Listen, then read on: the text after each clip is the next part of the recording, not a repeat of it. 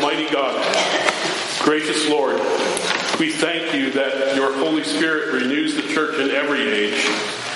Pour out your Holy Spirit on your faithful people. Keep them steadfast in your word. Protect and comfort them in times of trial. Defend them against all enemies of the gospel.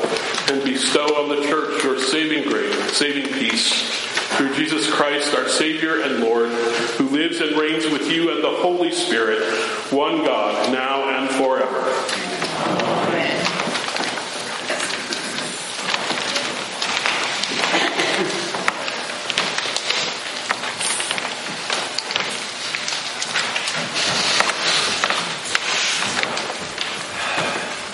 The Psalter today is Psalm 46. God is a refuge and strength, a very present help in trouble.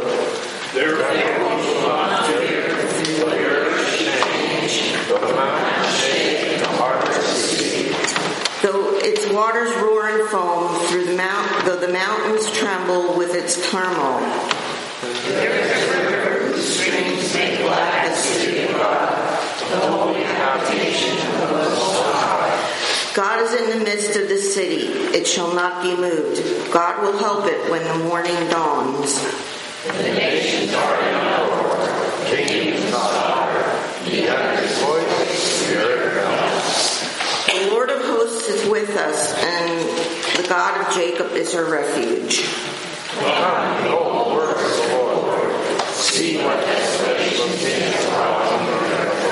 He makes wars, wars cease to the end of the earth. He breaks the bow and shatters the spear. He burns the shields with fire. Be still and know that I am God. I am exalted among The Lord of hosts is with us. The God of Jacob is our refuge. The Old Testament lesson for today is Jeremiah chapter 31, verses 31 through 34. The days are surely coming, says the Lord, when I will make a new covenant with the house of Israel and the house of Judah. It will not be like the covenant that I made with their ancestors when I took them by the hand to bring them out of the land of Egypt. A covenant they broke, though I was their husband, says the Lord. But this is the covenant that I will make with the house of Israel after those days, says the Lord. I will put my law within them, and I will write it on their hearts. And I will be their God, and they shall be my people. No longer shall they teach one another or say to each other, Know the Lord, for they shall all know me, from the least of them to the greatest, says the Lord, for I will forgive their iniquity and remember their sin no more. Word of God, word of life. Thanks be to God.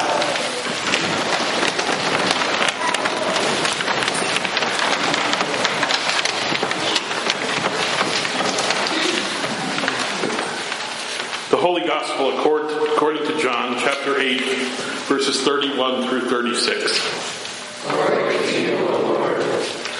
Then Jesus said to the Jews who had believed in him, If you continue in my word, you are truly my disciples, and you will know the truth, and the truth will make you free.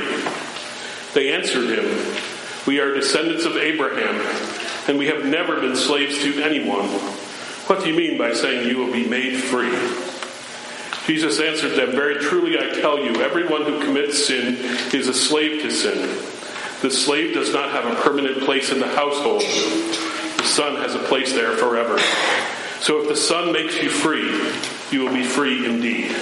This is the word of the Lord. Thanks be God. May be seated.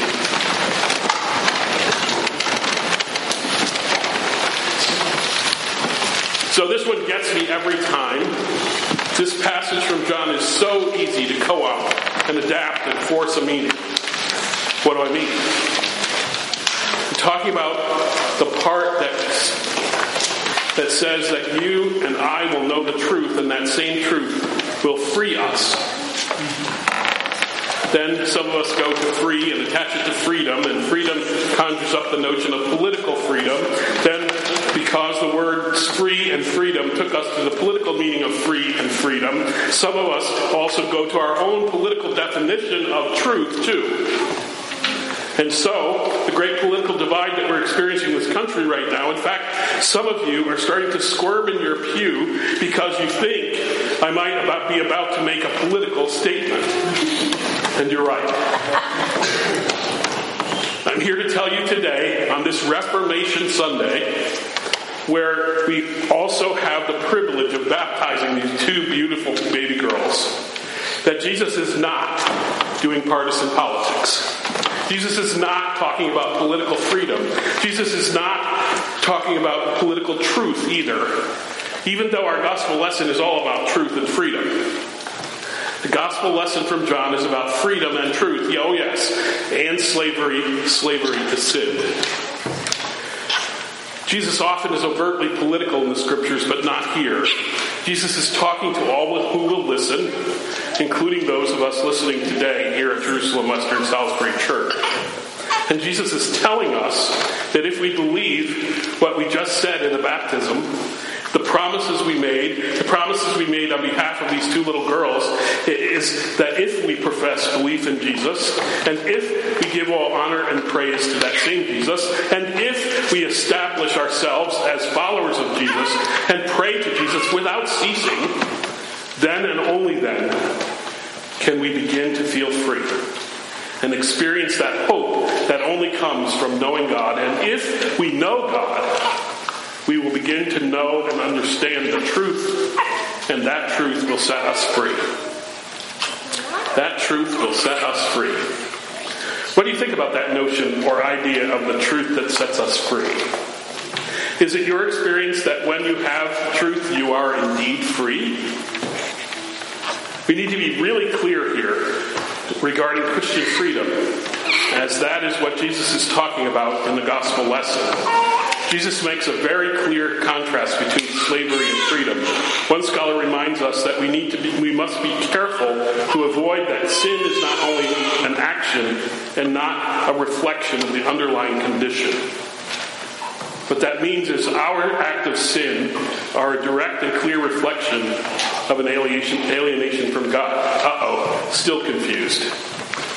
An example of what I mean if a drug abuser, someone addicted to substances, steals and robs to feed their substance abuse, the challenge is not as much about stealing and robbing, but instead the underlying condition of substance abuse that is driving the need to steal and rob. If we say we have no sin, we deceive ourselves and the truth is not in us, it says in 1 John 1, chapter 1, verse 8. In other words, we convince ourselves that we are in control, that we have the answers, that we can help ourselves when we maintain this kind of self control. Things will just be fine. We try to convince ourselves that everything will just be fine. Well, it clearly says in Galatians 5, verse 1, the key to freedom in Christ, for, Christ, for freedom Christ has set us free does not offer liberation. Be careful. Does not make it conditional to how we respond. It's not held up as a doctrine that needs to be believed. It is instead proclaimed loudly and boldly that in Jesus Christ, in this freedom in Christ, that the day of liberation has already come.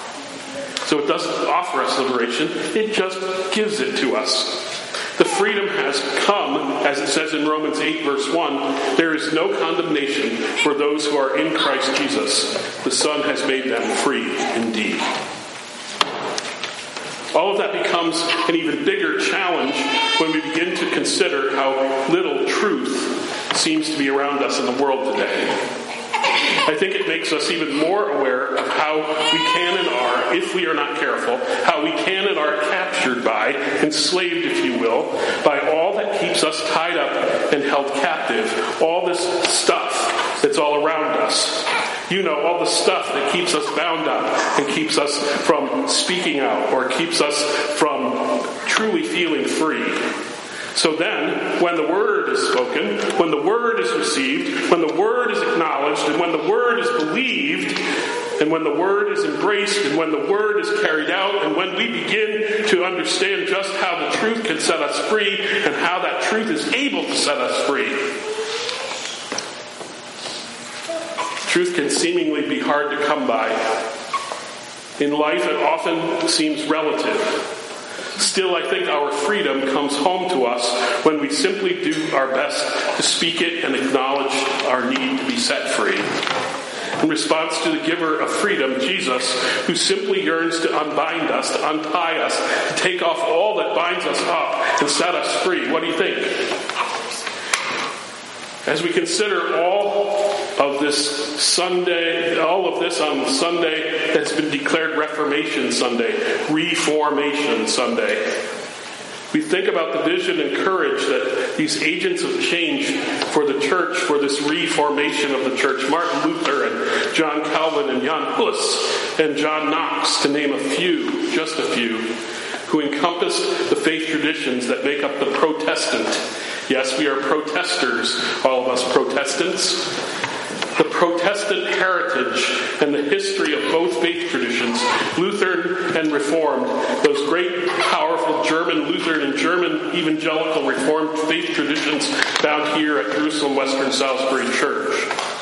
In the face of great opposition and danger to their own lives, Holy Scripture was given for the first time during the Reformation to the people of the church.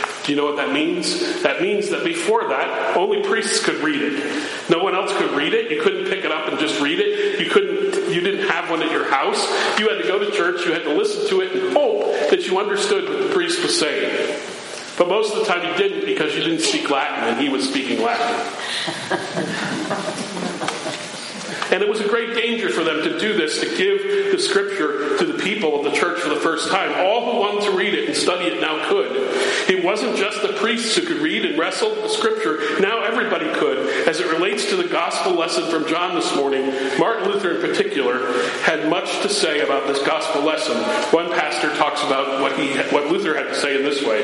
The absolute truth which liberated Luther and which liberates all who believe it is that Jesus Christ is Lord.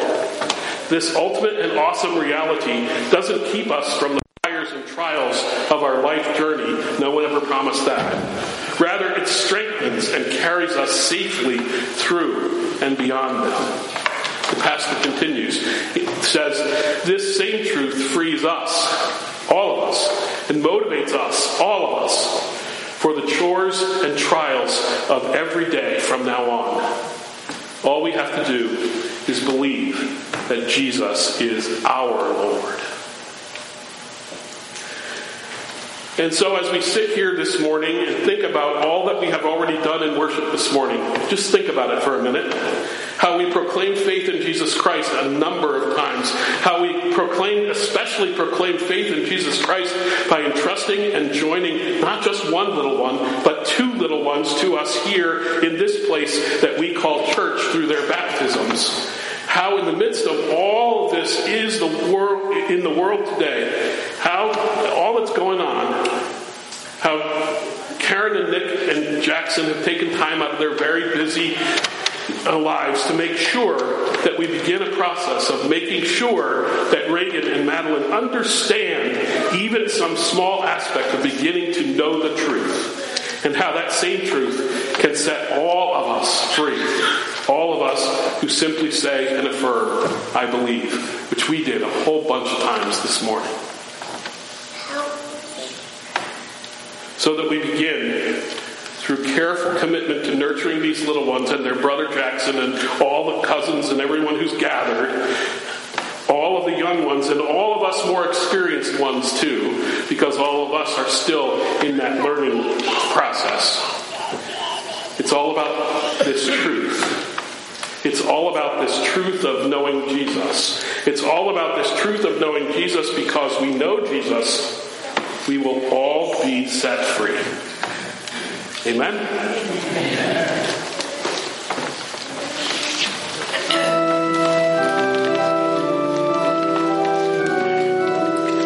Of all, wait upon you, and you open your hand in blessing. Fill us with good things as we serve you that we may come to help to the help of all in need through Jesus Christ, our Redeemer and Lord. Amen. Let us join our voices together, praying the prayer that Jesus himself taught us, saying, Our Father, who art in heaven, hallowed be thy name. Thy kingdom come, thy will be done, on earth as it is in heaven. Give us this day our daily bread. Forgive us our sins, as we forgive those who sin against us. Lead us not into temptation, deliver us from evil. For thine is the kingdom, and the power, and the glory, forever and ever. Now receive these words of benediction. May the Lord bless you and keep you. May the Lord make his face to shine upon you and be gracious unto you. May the Lord lift up the light of his countenance upon you and give you peace, now and always, and unto ages of ages. Amen.